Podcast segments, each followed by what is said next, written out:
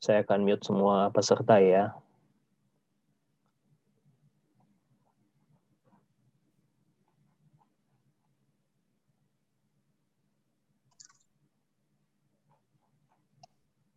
Oke.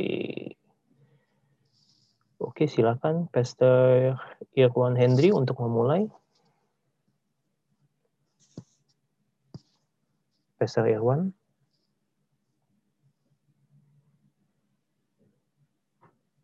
Pastor Irwan Hendry bisa mulai, Pastor. Shalom.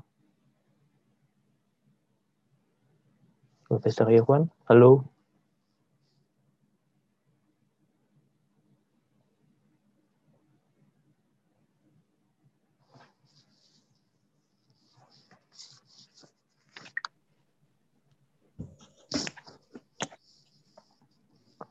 Oke, Pastor Irwan Hendry, silakan, Pastor.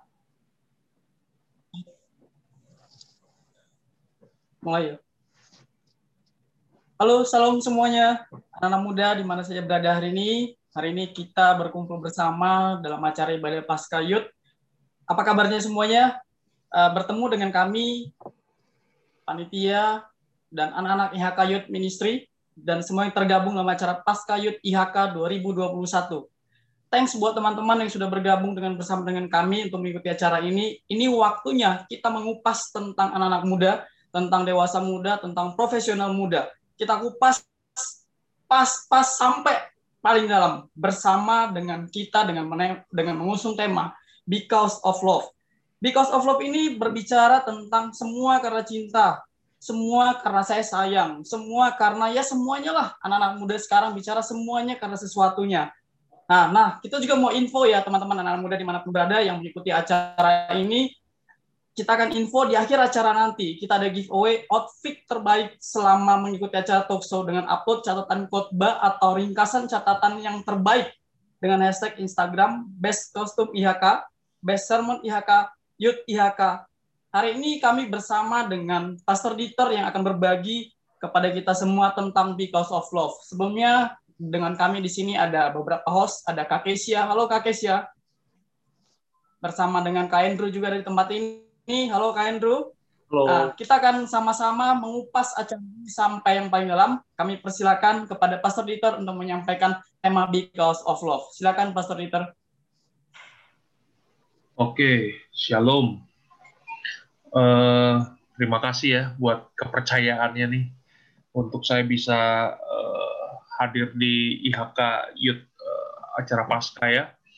Uh, jadi hari ini tema kita adalah Because of Love.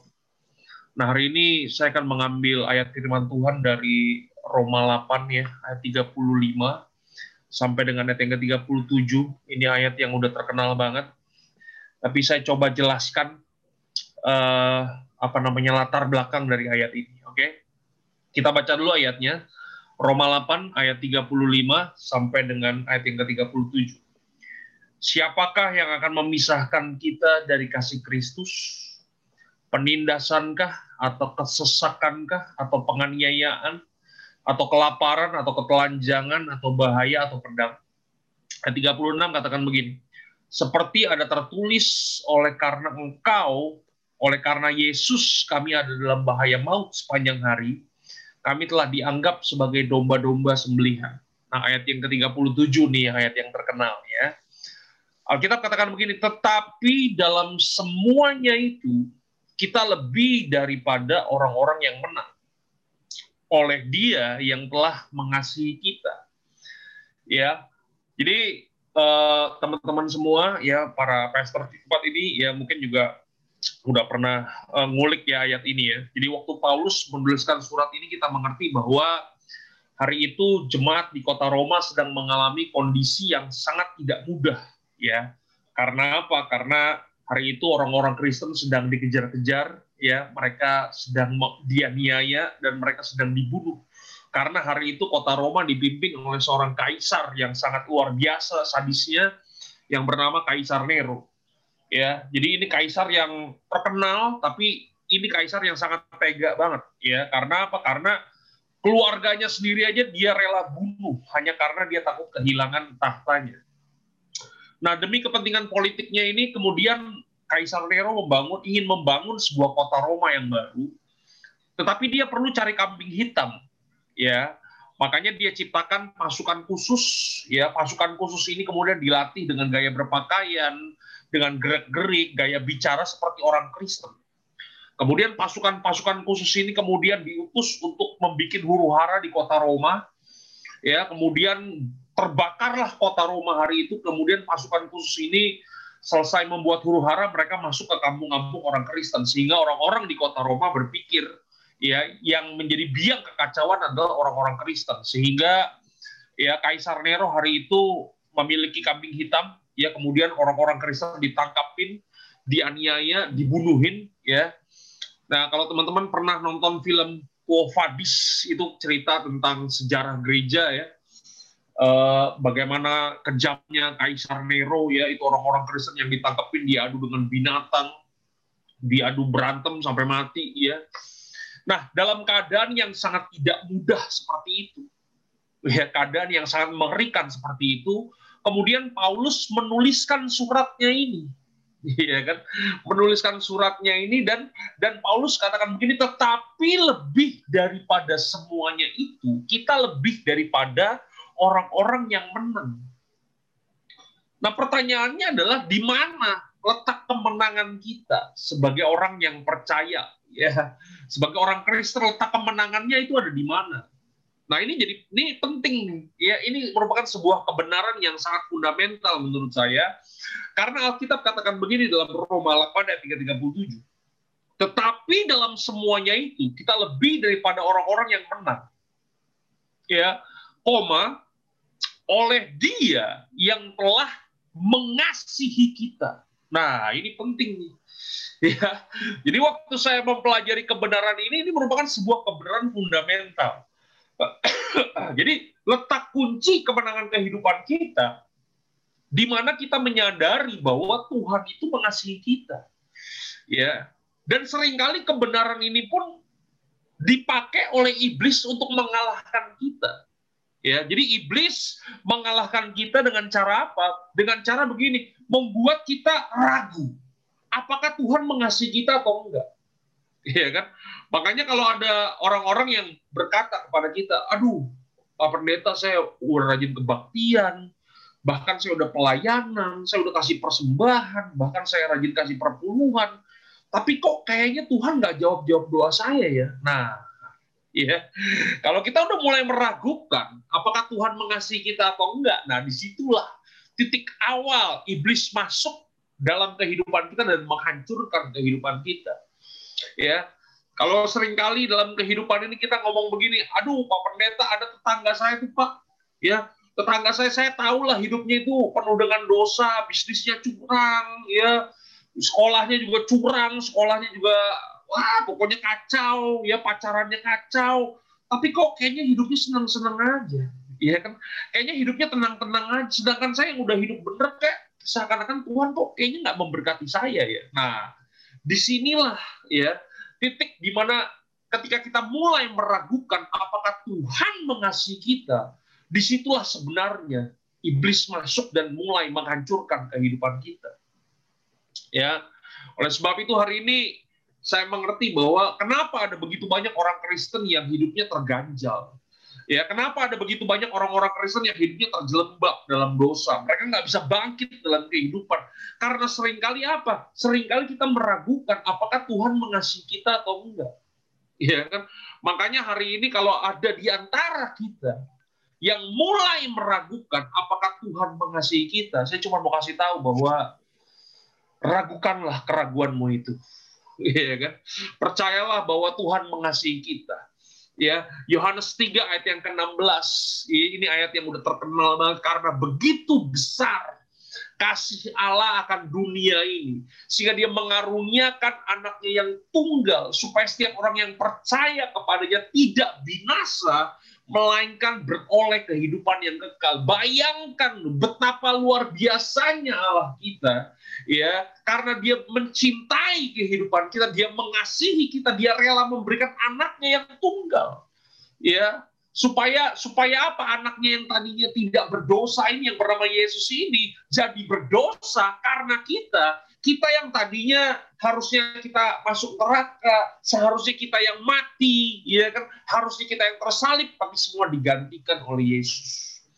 Makanya hari ini ya buat teman-teman semua jangan pernah meragukan apakah Tuhan ya mengasihi kehidupan kita atau enggak. Karena ketika kita mulai meragukan apakah Tuhan mengasihi kita atau enggak, waduh,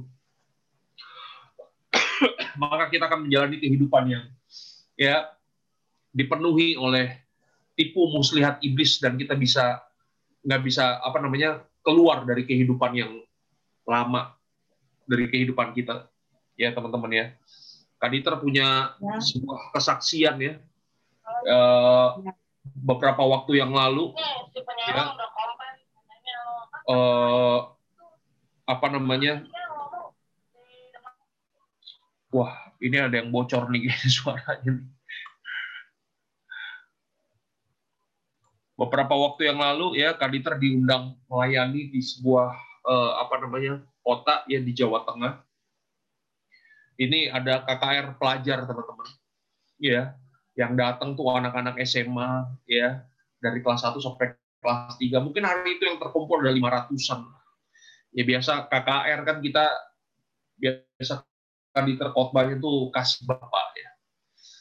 Nah, masalahnya begini, masalahnya sementara kami terkali khotbah, baru 15 menit khotbah, baru 15 menit. Ya, tiba-tiba Kaditer dapat impresi dalam hati, ya tiba-tiba Tuhan kayak ngomong gitu ya. Tuhan kayak ngomong begini, Diter, tutup Alkitabmu sekarang, anak-anak langsung altar call. Uh. Oh itu langsung pertentangan batin tuh ya. Kaditer langsung ngomong dalam hati tuh Tuhan. Ini anak-anak belum pada ngerti nih ya kan. Saya baru khotbah 15 menit nih Tuhan. Ya tunggulah Tuhan setengah jam lagi baru kita altar call. Ya, saya lanjutin khotbah. Gak lama saya khotbah, tiba-tiba suara itu datang lagi. Tutup Alkitabmu sekarang, langsung altar call anak-anak langsung undang pemain musik. Saya langsung nyanyi ya teman-teman kemudian gak lama saya altar call. Saya altar callnya juga sambil merem teman-teman. Saya nggak berani melek. Teman-teman tahu nggak kenapa saya altar callnya nggak berani nggak berani melek ya. karena takut malu ya kan? Takut nggak ada yang maju ya kan? Kalau nggak ada yang maju kan saya malu ya kan? Ya kan? Tapi yang luar biasa begitu saya buka mata itu 90 persen anak-anak SMA hari itu maju berdiri memenuhi panggilan altar teman-teman. Ya, dan teman-teman tahu ya, yang nggak maju itu siapa? Yang nggak maju itu panitia, kan?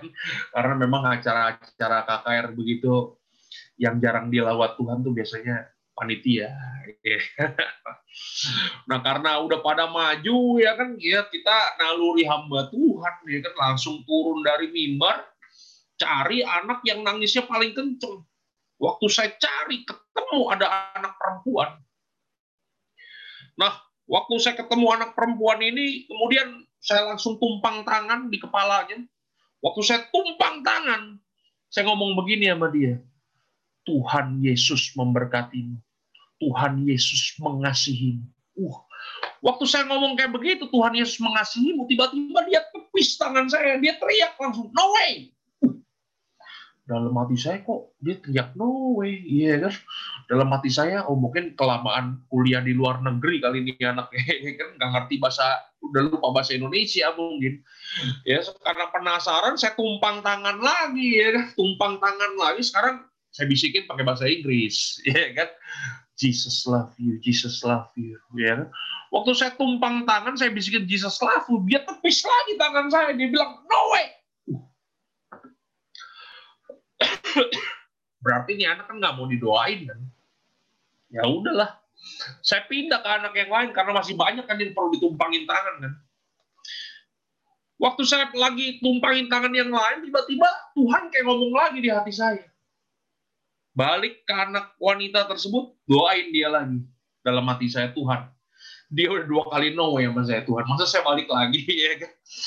balik! Oh ya udah karena Tuhan suruh balik. Ya udah saya balik ya kan? Waktu saya balik saya colek tangannya saya suruh keluar. Sampai di luar saya ngomong begini sama dia. Dek seumur hidup saya saya ngomong begini seumur hidup saya belum pernah ada orang yang teriak no way sama saya kenapa kamu nggak mau saya doakan saya ngomong begitu ya kan waktu saya ngomong begitu tiba-tiba dia langsung nangis ngejerit gitu dia langsung teriak Papa jahat, Tuhan jahat, Papa jahat. Kita langsung tambah penasaran kan. Kemudian saya tanya, kenapa kamu bilang Papa jahat, Tuhan jahat? Nah singkat cerita, teman-teman, dia punya dia punya papa, dia punya mama, dia punya adik dua orang. Nah papanya ini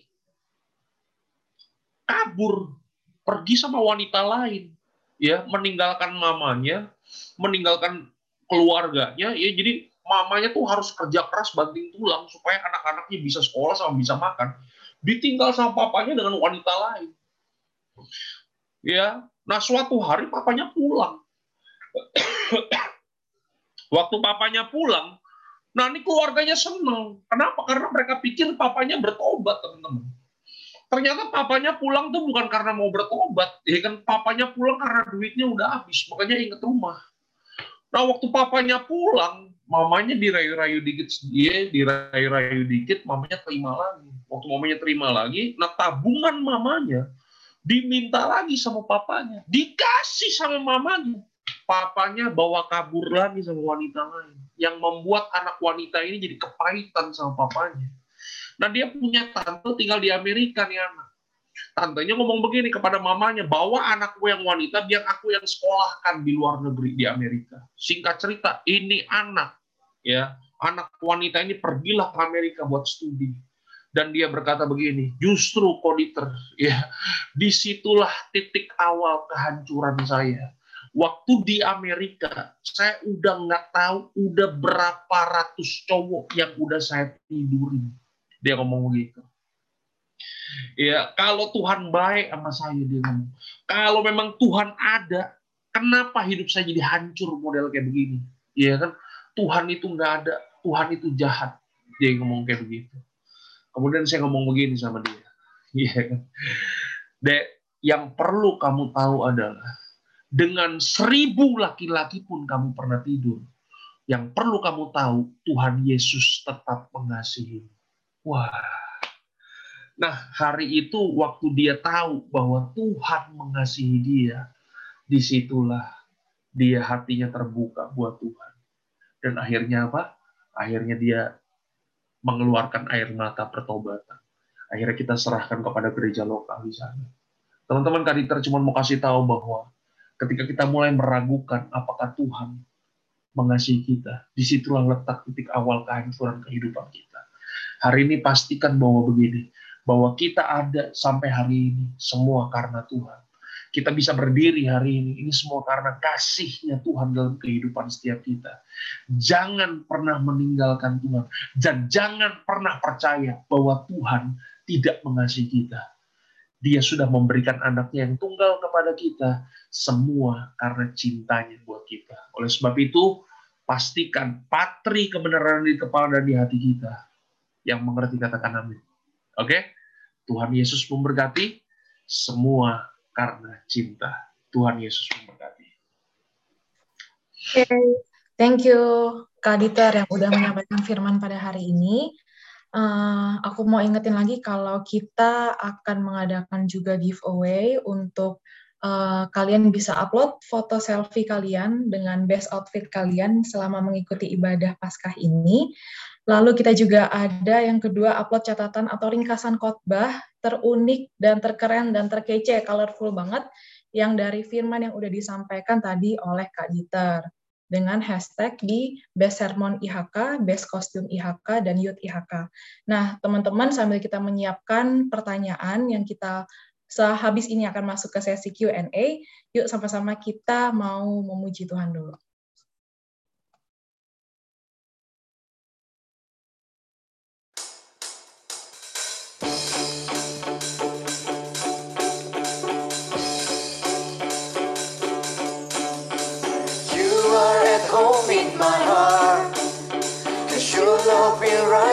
The start when I was refusing. Your love you away. Now that I've tasted your love, my heart just can't get enough. Jesus, you have me. You have me completely. It's your love in my heart running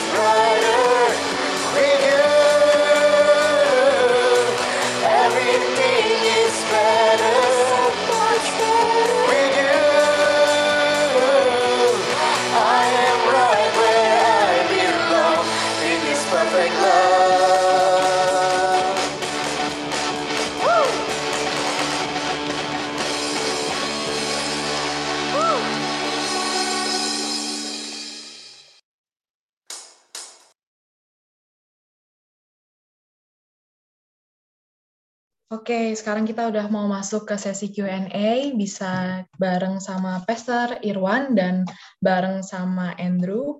Kita akan buka untuk pertanyaan bagi yang mau tanya eh, ke Kak Dieter, kita membuka di aplikasi slide.do, bisa memasukkan kode 52257. Kalau kalian mau nanya tapi kalian malu, kita bisa pakai anonymous di situ, jadi eh, pertanyaan kalian bisa tersampaikan nih dan bisa dijawab nanti sama narasumber kita yaitu Kak Dieter. Nah, kalau dari Pastor eh, Irwan gimana nih? Ya, halo, salam, uh, Pastor Dieter. Shalom, Saya shalom. mau, uh, uh, shalom, Pastor. Saya mau tanya nih, Pastor, uh, tentang lebih ke arah dewasa muda ya. Uh, di mana zaman-zaman sekarang ini kan banyak orang ya mau menuju ke dalam pernikahan, dalam masa mereka berpacaran, berhubungan, uh, sering banyak kita dengar nih ya, uh, pasangannya suka ngomong gini ke ceweknya, uh, yang nih kan kita ini mau masuk ke pernikahan nih, nggak ada salahnya dong kita melakukan hubungan seks di luar nikah dulu ya sebelum diberkati di dalam gereja itu kan berarti hubungan seks di luar nikah di luar nikah seperti itu. Dan itu banyak sering sekali kita terjadi kita lihat seperti itu. Nah, saya mau tanya nih pastor menurut pandangan pastor Dieter menurut alkitabianya menurut atau seperti yang dialami oleh anak muda sekarang ya untuk menuju ke satu pernikahan dia melakukan hubungan seks di luar nikah itu statement seperti itu menurut Pastor Dieter itu seperti apa sih? Uh, kok bisa terjadi seperti itu untuk zaman-zaman sekarang gitu, Pastor Dieter? Thank you. Oke, jadi memang statement seperti itu adalah statement yang tidak bertanggung jawab ya. Menikmati seks di luar pernikahan. Kenapa? Karena memang uh, seks itu perhatikan baik nih teman-teman, tolong dengar baik-baik bahwa seks itu hanya boleh dinikmati dalam konteks pernikahan. Ya, karena apa? Karena tujuan dari seks itu adalah dinikmati oleh pasangan suami istri dan tujuan dari seks itu adalah menghasilkan keturunan ilahi. Gitu. Jadi buat anak-anak muda, kalau kamu mau ya pernikahanmu diberkati, kalau kamu mau pernikahanmu disertai sama Tuhan, kamu mau ada berkat-berkat pernikahan, maka jangan pernah melakukan hubungan seks sebelum pernikahan. Karena kalau kamu sudah pernah melakukan hubungan seks sebelum pernikahan, maka kemungkinan besar pernikahanmu dalam tanda kutip ya eh, bisa mengalami masalah di dalamnya. Mungkin itu aja kali ya. Pastor Irwan ya yang bisa hmm. saya sampaikan. Uh, tapi saya saya mau tanya lebih dalam gini Pastor Dieter ya. Yeah, yeah. Kalau seandainya itu sudah terjadi ya, sehingga mereka mempunyai atau memiliki buah kasih lah dalam uh, hubungan seks mereka sebelum masuk ke dalam jenjang pernikahan. Yeah. Nah, kalau nanti keluarga ini sudah masuk dalam jenjang pernikahan, berarti ada anak yang lahir di luar uh, berkat pernikahan. Nah, apa apa dosa anak ini? Apakah anak ini ikut menanggung dosa orang tuanya lahir uh, tanpa diberkati oleh hamba Tuhan saat uh, hubungan itu terjadi? Uh, ke depannya berkat yang diterima oleh anak ini seperti apa? Apakah anak ini harus menerima pengampunan dulu dari Tuhan atau seperti apa? Sedangkan di pada saat dia terlahir dia nggak tahu apa-apa gitu, Pastor. Oke, jadi kalau udah terlanjur ya, udah MBA lah ibaratnya ya, apa namanya, uh, udah punya anak dulu sebelum pernikahan yang kudus, maka yang harus dilakukan oleh pasangan ini adalah uh, pertobatan ya. Itu tuh penting tuh teman-teman. ya, ya kalau saran saya sih jangan pernah melakukan hal inilah. Tapi kalau sudah terlanjur, maka yang harus dilakukan oleh pasangan ini adalah uh, pertobatan ya. Kemudian akan dilakukan yang namanya peneguhan pernikahan ya. Nah apa yang akan terjadi dengan anaknya ini? Anaknya ini mah ya saya percaya bahwa nggak tahu apa-apa kan.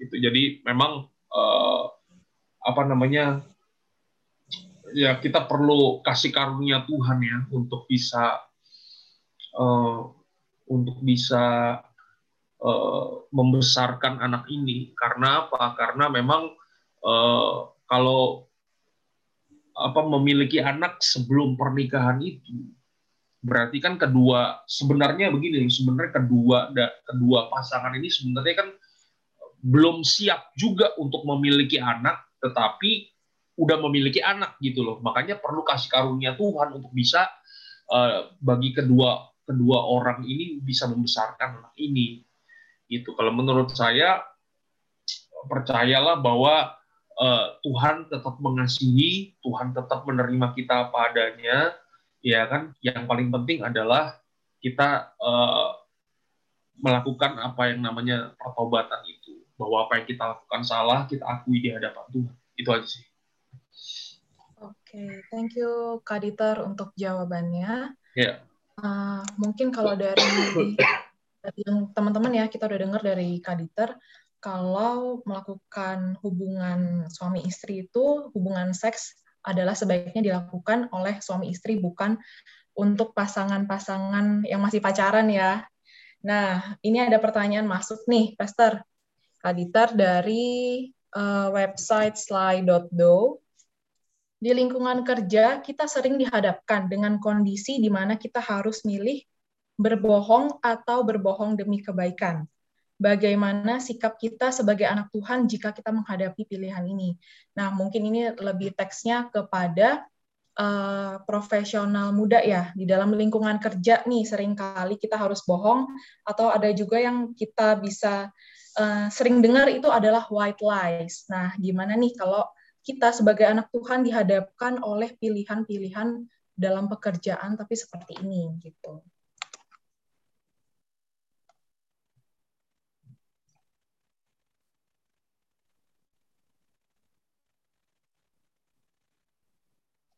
Uh, boleh di unmute dulu?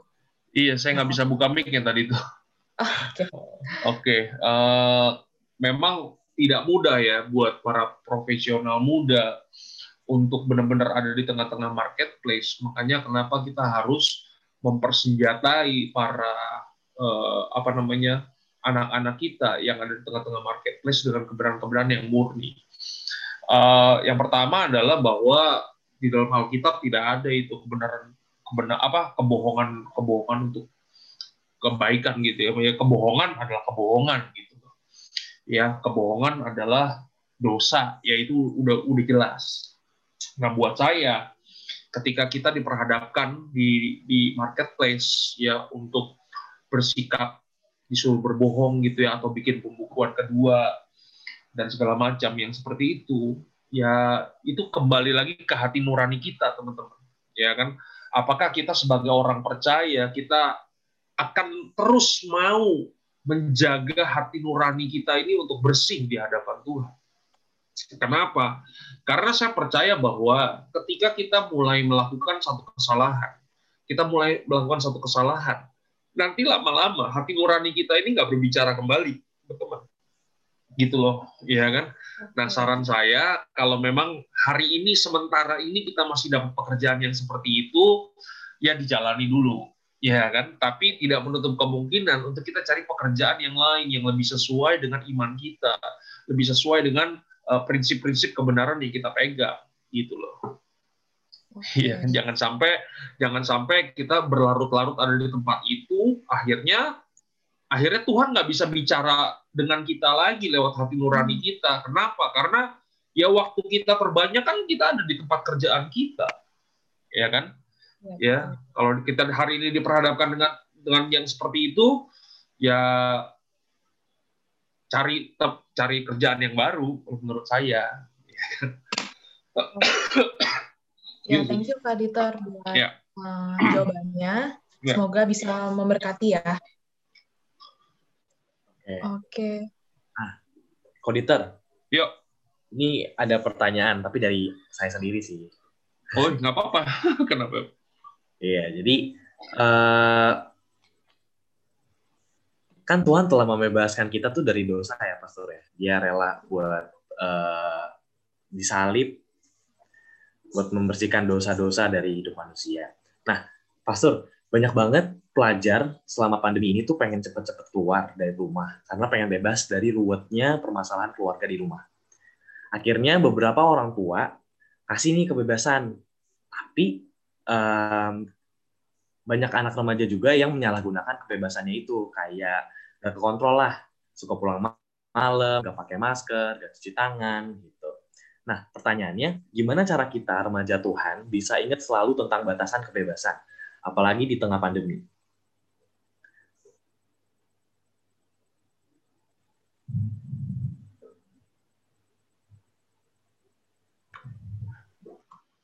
Oke, ini mic-nya susah banget kan. Oke. Ya, teman-teman mesti mengerti ya, kebebasan itu apa sih definisinya? Ya, jadi kita mesti kembali ke definisi, ya kan? Kenapa? Karena salah definisi, akhirnya kita salah pemahaman. Salah pemahaman, kita salah konsep. Salah konsep, ya salah tindakan. Salah tindakan tersesat kita. Itu. Apakah yang disebut dengan kebebasan? Ya, kebebasan di dalam Kristus itu bukan bebas tuduh. Ya, kebebasan itu bukan bebas melakukan apa saja, memutuskan semua mau kita, bukan. Ya, kebebasan yang sejati adalah bebas to be. Sekali lagi, kebebasan yang sejati dalam Kristus adalah kebebasan bukan kebebasan tujuh, tetapi kebebasan to be. Ya, kita bebas menjadi seperti apa yang Tuhan mau. Ya kan? Kalau pemahaman kebebasan kita, ya kan, oh kita udah udah udah dengan darah Kristus percayalah nggak akan kena corona, ya kan? banyak juga pendeta-pendeta yang mati karena kena corona ya kan jangan sok kita gitu kan oh, kita bebas udah dalam Kristus percaya kita bebas melakukan apa aja lo kalau dalam Kristus kita bebas melakukan apa aja berarti pemahaman kebebasan kita nggak ada nggak ada bedanya dengan kebebasan yang diperjuangkan kaum LGBT dong. Ya kaum LGBT kan juga mau bebas menentukan mereka mau kawin sama siapa aja ya kan? Wortel sama wortel ya kan? Terserah mereka. Ya kebebasan kita nggak ada bedanya dengan mereka enggak dong.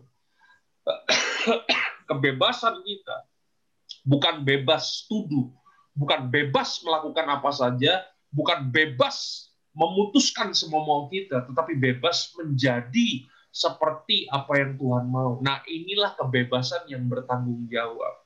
Ya kan?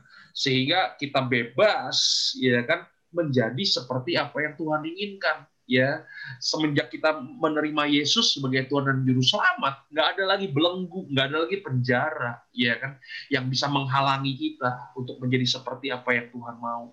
Memiliki karakter Kristus. Nah ini ya kan sehingga kalau pemahaman kebebasan kita benar kita nggak akan semena-mena menjalani kehidupan kita semua mau kita gitu. Gitu Andrew. Paham paham kok thank you kok jadi kesimpulannya uh, kita boleh bebas tapi harus tahu makna dari kebebasan itu sendiri ya kok ya. Hmm. kalau misalkan kebebasannya itu bebas-bebas banget ya nggak boleh. Sama aja dosa ya. Iya.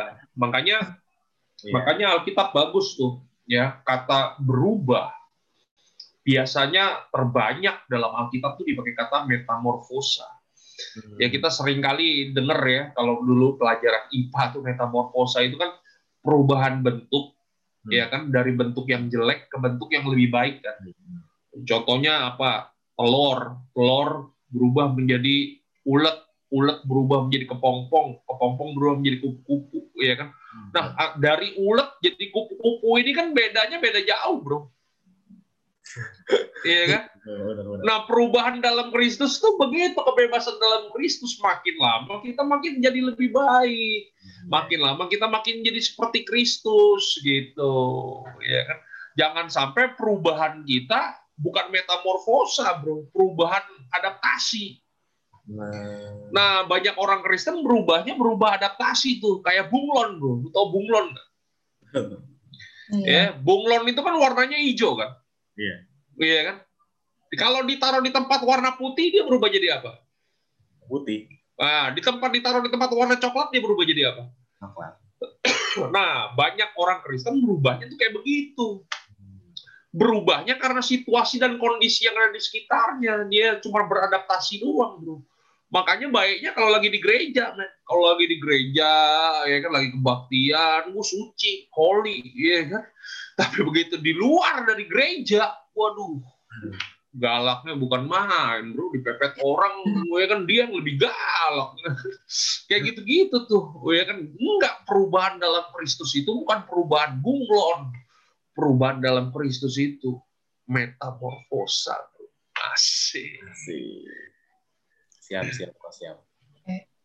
Ngomong-ngomong soal metamorfosa nih, kita ada pertanyaan tadi di web juga dari Santi. Kenapa tuh setiap pasca selalu diidentifikasikan dengan adanya hiasan telur? Sebenarnya tradisi itu dari mana sih? ada telur, ada bani gitu ya. Saya juga bingung tuh. dari mana itu ya? Padahal nggak ada Alkitab merayakan Paskah dalam Alkitab tuh. tuh iya, hari keluarnya bangsa Israel dari Mesir itu. Nah. Oke, apakah ada yang mau tanya lagi dari teman-teman? Oke, Pastor Dieter, saya mau tanya nih. Tadi kan terkait pertanyaan Kak Kesia tuh di yang kedua tentang pekerjaan ya. Tadi saya dengar kan Kak Dieter sempat yang kalau dalam kondisi sekarang kalau kita belum dapat pekerjaan ya kita jalani dulu seperti biasa.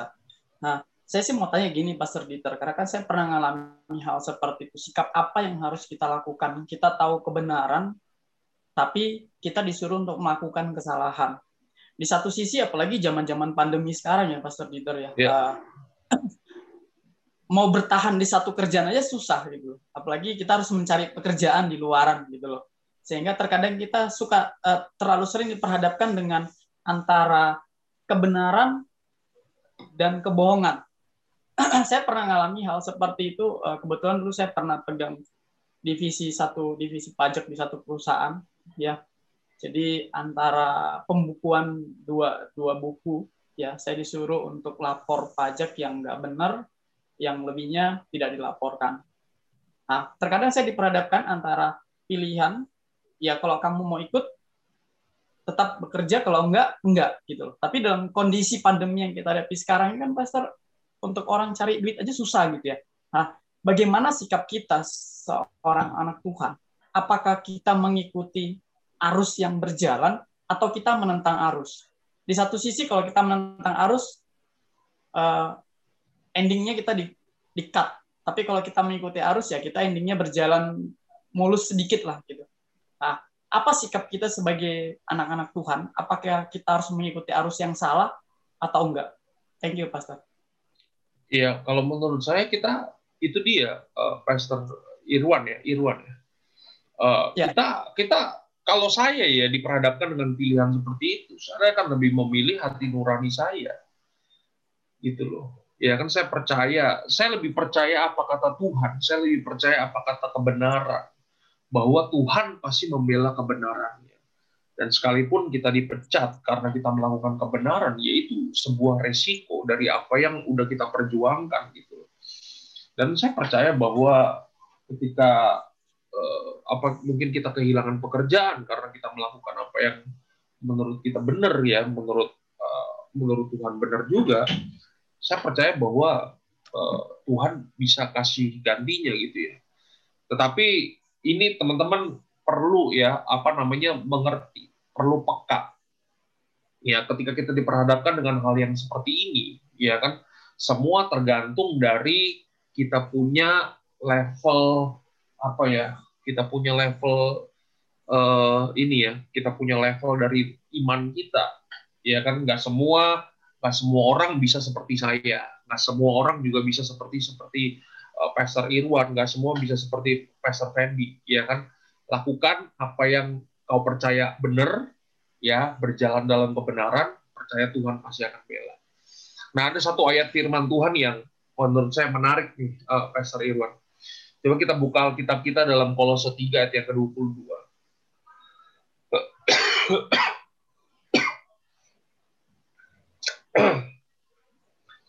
Ini ayat yang udah terkenal banget sih. Ya, yang terkenalnya ayat 23 aja sebenarnya. Ya, tapi kita coba baca dari ayat 22. Saya coba bacain buat teman-teman semua ya. Alkitab katakan begini, "Hai hamba-hamba." Siapakah hamba? hamba ini kalau kayak kita sekarang ya pekerja-pekerja lah ya kan. Hai pekerja-pekerja, hai hamba-hamba, taatilah Tuanmu yang di dunia ini dalam segala hal. Ya. Nah, kadang-kadang kita kan ketemu dengan bos-bos yang nggak takut akan Tuhan gitu ya. Tapi Alkitab katakan apa? Alkitab katakan taatilah Tuanmu yang ada di dunia ini dalam segala hal. Jangan hanya di hadapan mereka saja untuk menyenangkan mereka, melainkan dengan tulus hati karena engkau takut akan Tuhan. Oke, baru masuk ayat yang ke-23. Apa pun juga yang kau perbuat, perbuatlah dengan segenap hatimu seperti untuk Tuhan dan bukan untuk manusia. Ayat 24, kamu tahu bahwa dari Tuhanlah kamu akan menerima bagian yang ditentukan bagimu sebagai upah. Ingat Kristus adalah Tuhan dan kamu adalah hambanya. Oke. Jadi ketika kita melakukan ya hal-hal yang nggak beres ya kan di di di mana? Di di di pekerjaan kita ya kan teman-teman ya kan? Kita melakukannya itu ingat ya kan? Kita takut akan Tuhan atau enggak ya kan? Kalau kita tahu apa yang kita lakukan itu adalah perbuatan-perbuatan orang yang enggak takut akan Tuhan ah, di sinilah ya kan? Diperlukan eh, apa nih? Eh, apa ya? Ya ini pembelaan hati nurani teman-teman. Teman-teman lebih memilih hati nuraninya tetap dikotori dengan perbuatan-perbuatan seperti itu terus atau ya kita berupaya untuk mencari yang baru gitu ya. Nah semuanya perlu hikmat teman-teman ya kan? Perlu hikmat untuk kita bisa memutuskan mana yang paling terbaik buat kehidupan kita. Itu perlu pergumulan ya antara kita dengan Tuhan. Itu aja sih. Oke, thank you, Pastor. Pastor, ini ada satu uh, ada satu pertanyaan masuk dari Cirebon, Pastor. oh iya iya silakan. Pertanyaannya gini sih, uh, Tuhan Tuhan VS uh, Tuhan VS pasangan kita. Uh, pertanyaannya, gantengan mana sih Tuhan sama pasangan kita? Cantikan mana sih Tuhan sama pasangan kita? Nah, dia nanya gini, kok sekarang ya kalau muda-mudi itu ya, kalau misalnya pacaran gitu ya, terkadang ceweknya minta sesuatu yang gue butuh ini dong gitu ya. Terus uh, pacarnya bisa bilang gini, "Uh, boleh aja sih gitu loh. Apa sih yang nggak buat kamu? Apa sih yang nggak buat kamu gitu loh. Gunung gunung tinggi aja gue seberangi, laut aja gue selamin, semuanya seperti itu. Nah, tapi pertanyaannya, kok hujan dikit aja atau flu dikit aja kita nggak datang ke gereja, nggak datang ibadah gitu. Nah, dia nyimpulkan seperti ini. Kok ketika dia membuat kesimpulan seperti itu, dia bertanya sedang gini, "Eh, sebenarnya gantengan mana sih Tuhan kita sama pasangan kita kok bisa kita memutuskan lebih memilih pasangan kita gunung lautan bisa diseberangi tapi datang ke gereja aja gara-gara hujan nggak mau datang gitu Pastor. ya ini bucin kayaknya nih.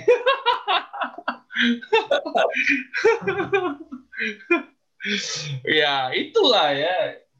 Memang ada begitu banyak anak-anak Tuhan hari ini ya. Eh, apa namanya kalau untuk pacaran tuh bisa tiap hari ketemunya pak. Ya untuk pacaran untuk wah pokoknya rasa rindunya itu harus terobati terus tuh. Ya tapi ya itu ya ke gereja ya kan pandemi alasan pandemi ya kan. Tapi kalau nongkrong di kafe berani pak.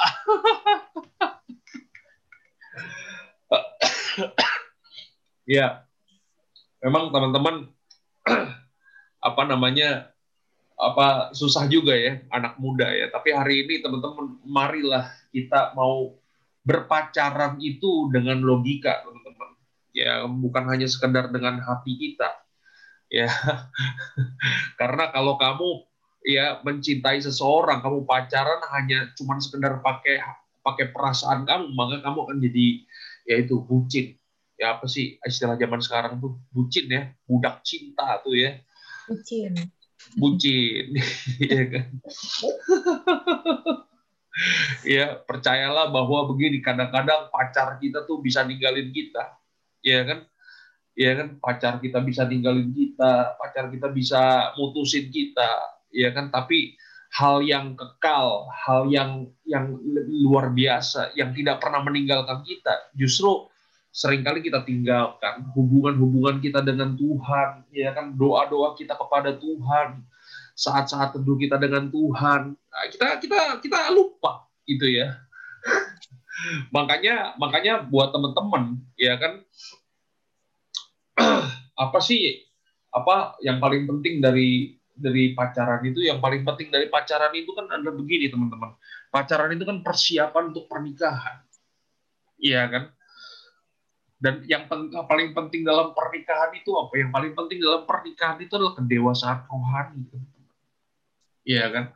Jadi kalau menurut saya, ya kan yang paling penting itu adalah ketika kalian berpacaran itu bukan hanya sekedar saling mengenal pribadi satu dengan yang lain, tapi bagaimana kalian sebagai pasangan, sebagai eh, sesama eh, pacar gitu ya, kalian bisa membangun satu dengan yang lain dalam hal kerohanian.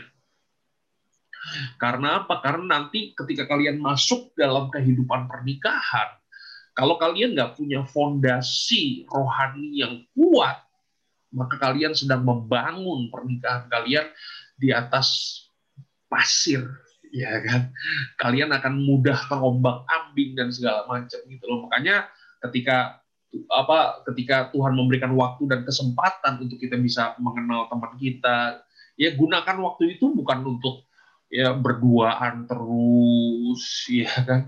Bukan untuk wah nonton bioskop terus gelap-gelapan. Jangan jangan gunakan itu tapi gunakan waktu itu untuk uh, membangun kerohanian kalian satu dengan yang lain saling mengenal Tuhan satu dengan yang lain. Itu sih yang paling penting ya supaya supaya gini loh kan kita semua kan pengen bahagia. Benar nggak sih?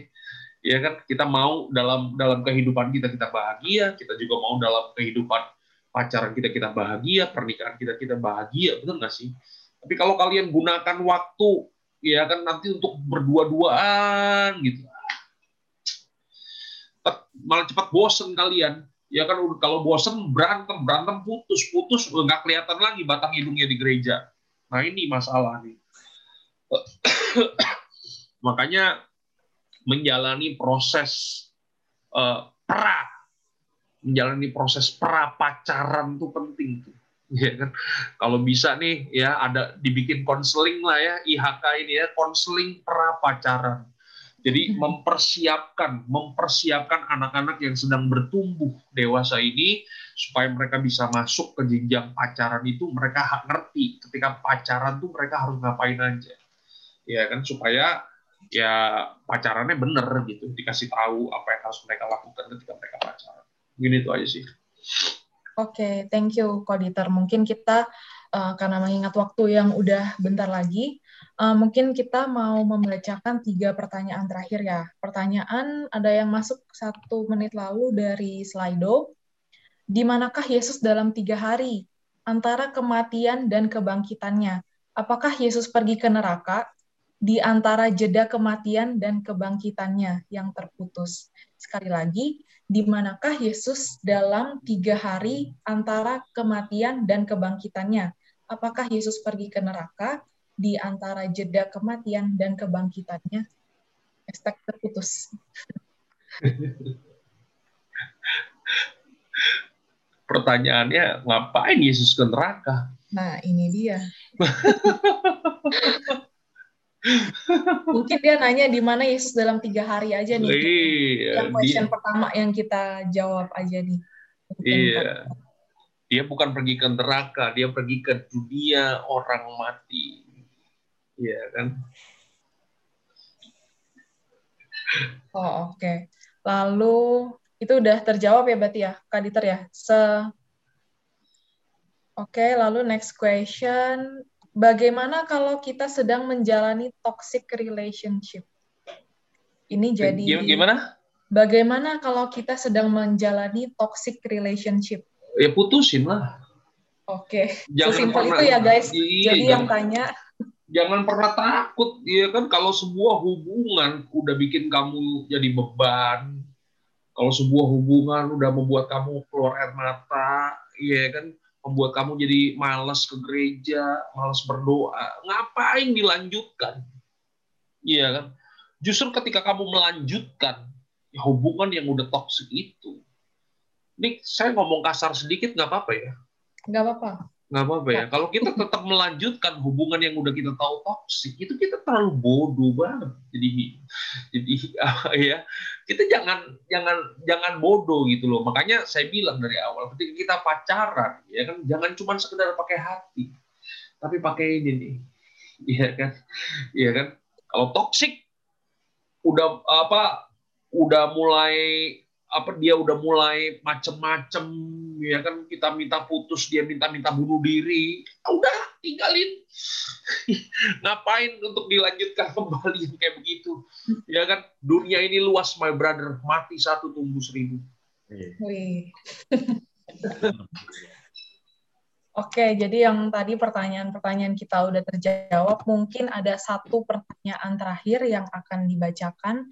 Ini masuk dari inbox.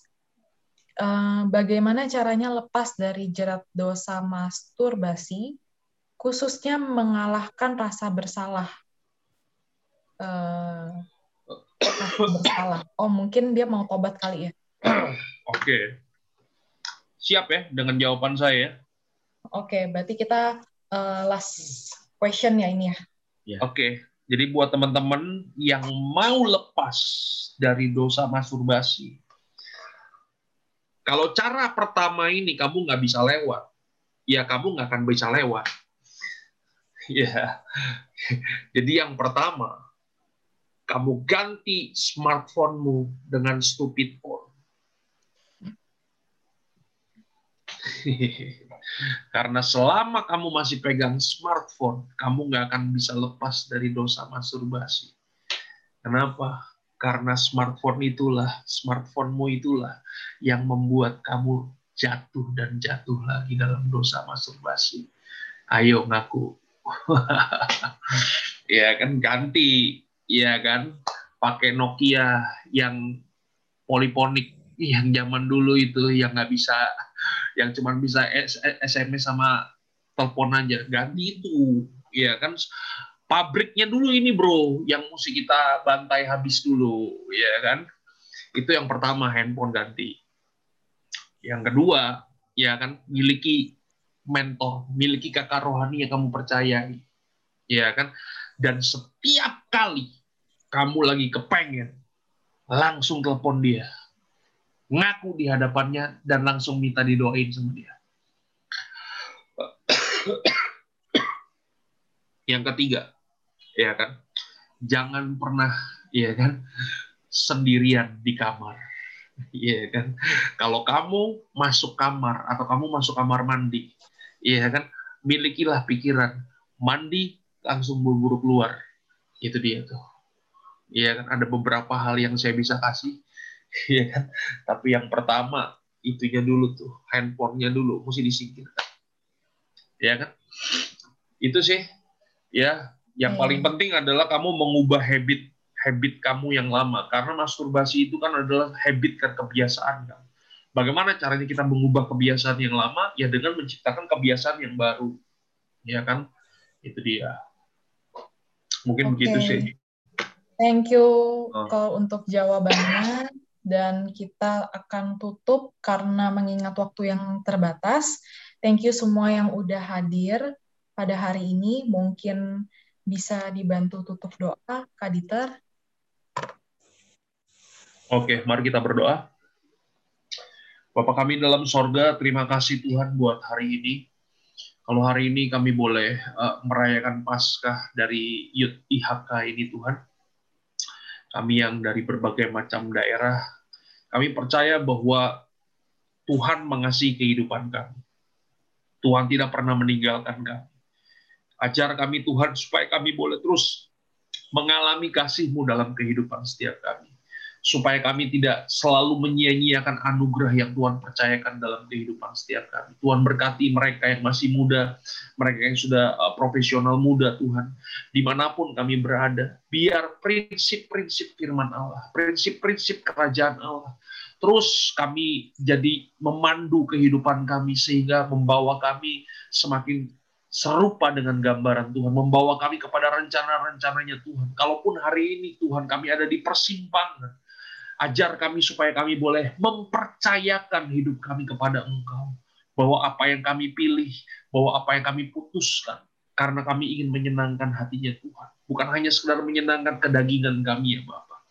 Terima kasih Tuhan, kami percaya bahwa Tuhan pasti membela firman-Nya. Tuhan pasti membela kebenarannya. Terima kasih Tuhan buat para pastor juga di tempat ini yang sudah membimbing kehidupan kami di, di masa kami muda. Tuhan berkati mereka. Tuhan berkati pelayanan mereka. Biar apa yang mereka kerjakan membuahkan hasil. Terima kasih Tuhan, aku menyerahkan IHK Youth di dalam tangan pengasihanmu supaya Tuhan kelompok ini menjadi kelompok yang benar-benar murni di hadapan Tuhan. Kami adalah berlian-berlian yang Tuhan yang dihasilkan oleh Tuhan sehingga kami boleh menjadi murid-murid Kristus yang sejati. Terima kasih Bapa di dalam nama Tuhan kami Yesus Kristus. Kami serahkan semuanya ke dalam tangan pengasihanmu. Haleluya. Amin. Amin. Ya, terima kasih Koditer, Pastor Dieter Nicholas. Thank you, Drew. Sharing-sharing. Kita udah uh, dengerin firman Tuhan juga, udah udah nyanyi juga, ya kan? Udah menyembah Tuhan juga.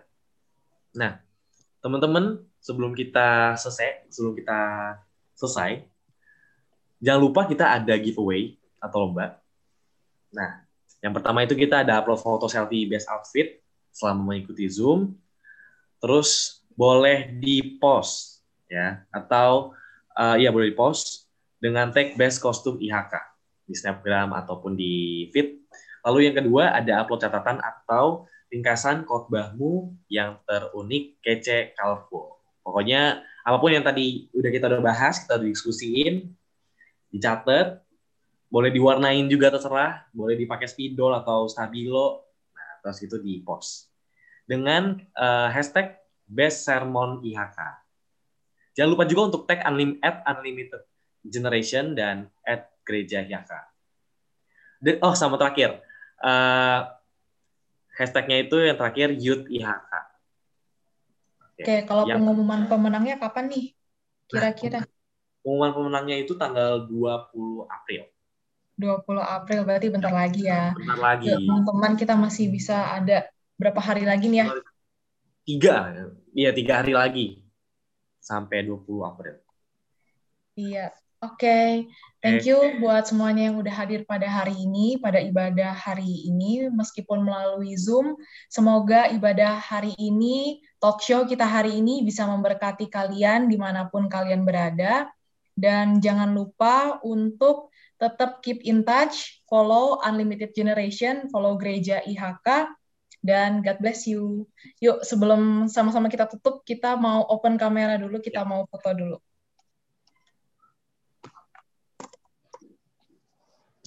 Yuk, boleh di open kameranya dulu, teman-teman. Ya, teman-teman boleh di open kameranya, kita sama-sama dokumentasi. Oke. Okay. Wah, Udah ada Pak Paulus ya. Shalom Pak Paulus. Shalom, shalom. Nah, halo teman-teman. Aku belum lihat muka kalian semua nih. Yuk, kita satu kali lagi. Sama-sama ya. Kita mau capture dulu. Papi Fendi bisa dibantu foto juga. Aku juga foto dari sini. Oke. Okay. Yuk, satu, dua, tiga. Oke. Bisa di tag sekali lagi. Satu, dua, tiga. Yeay. Oke, okay, thank you teman-teman. Keren Terima banget nih hari ini. Terima kasih Pastor Dita. Terima kasih. Thank you semua. God bless you. Thank you. Thank you. Semuanya. Tuhan berkati. Bye. Terima kasih semua. See you. God bless. Iya, yeah, thank you.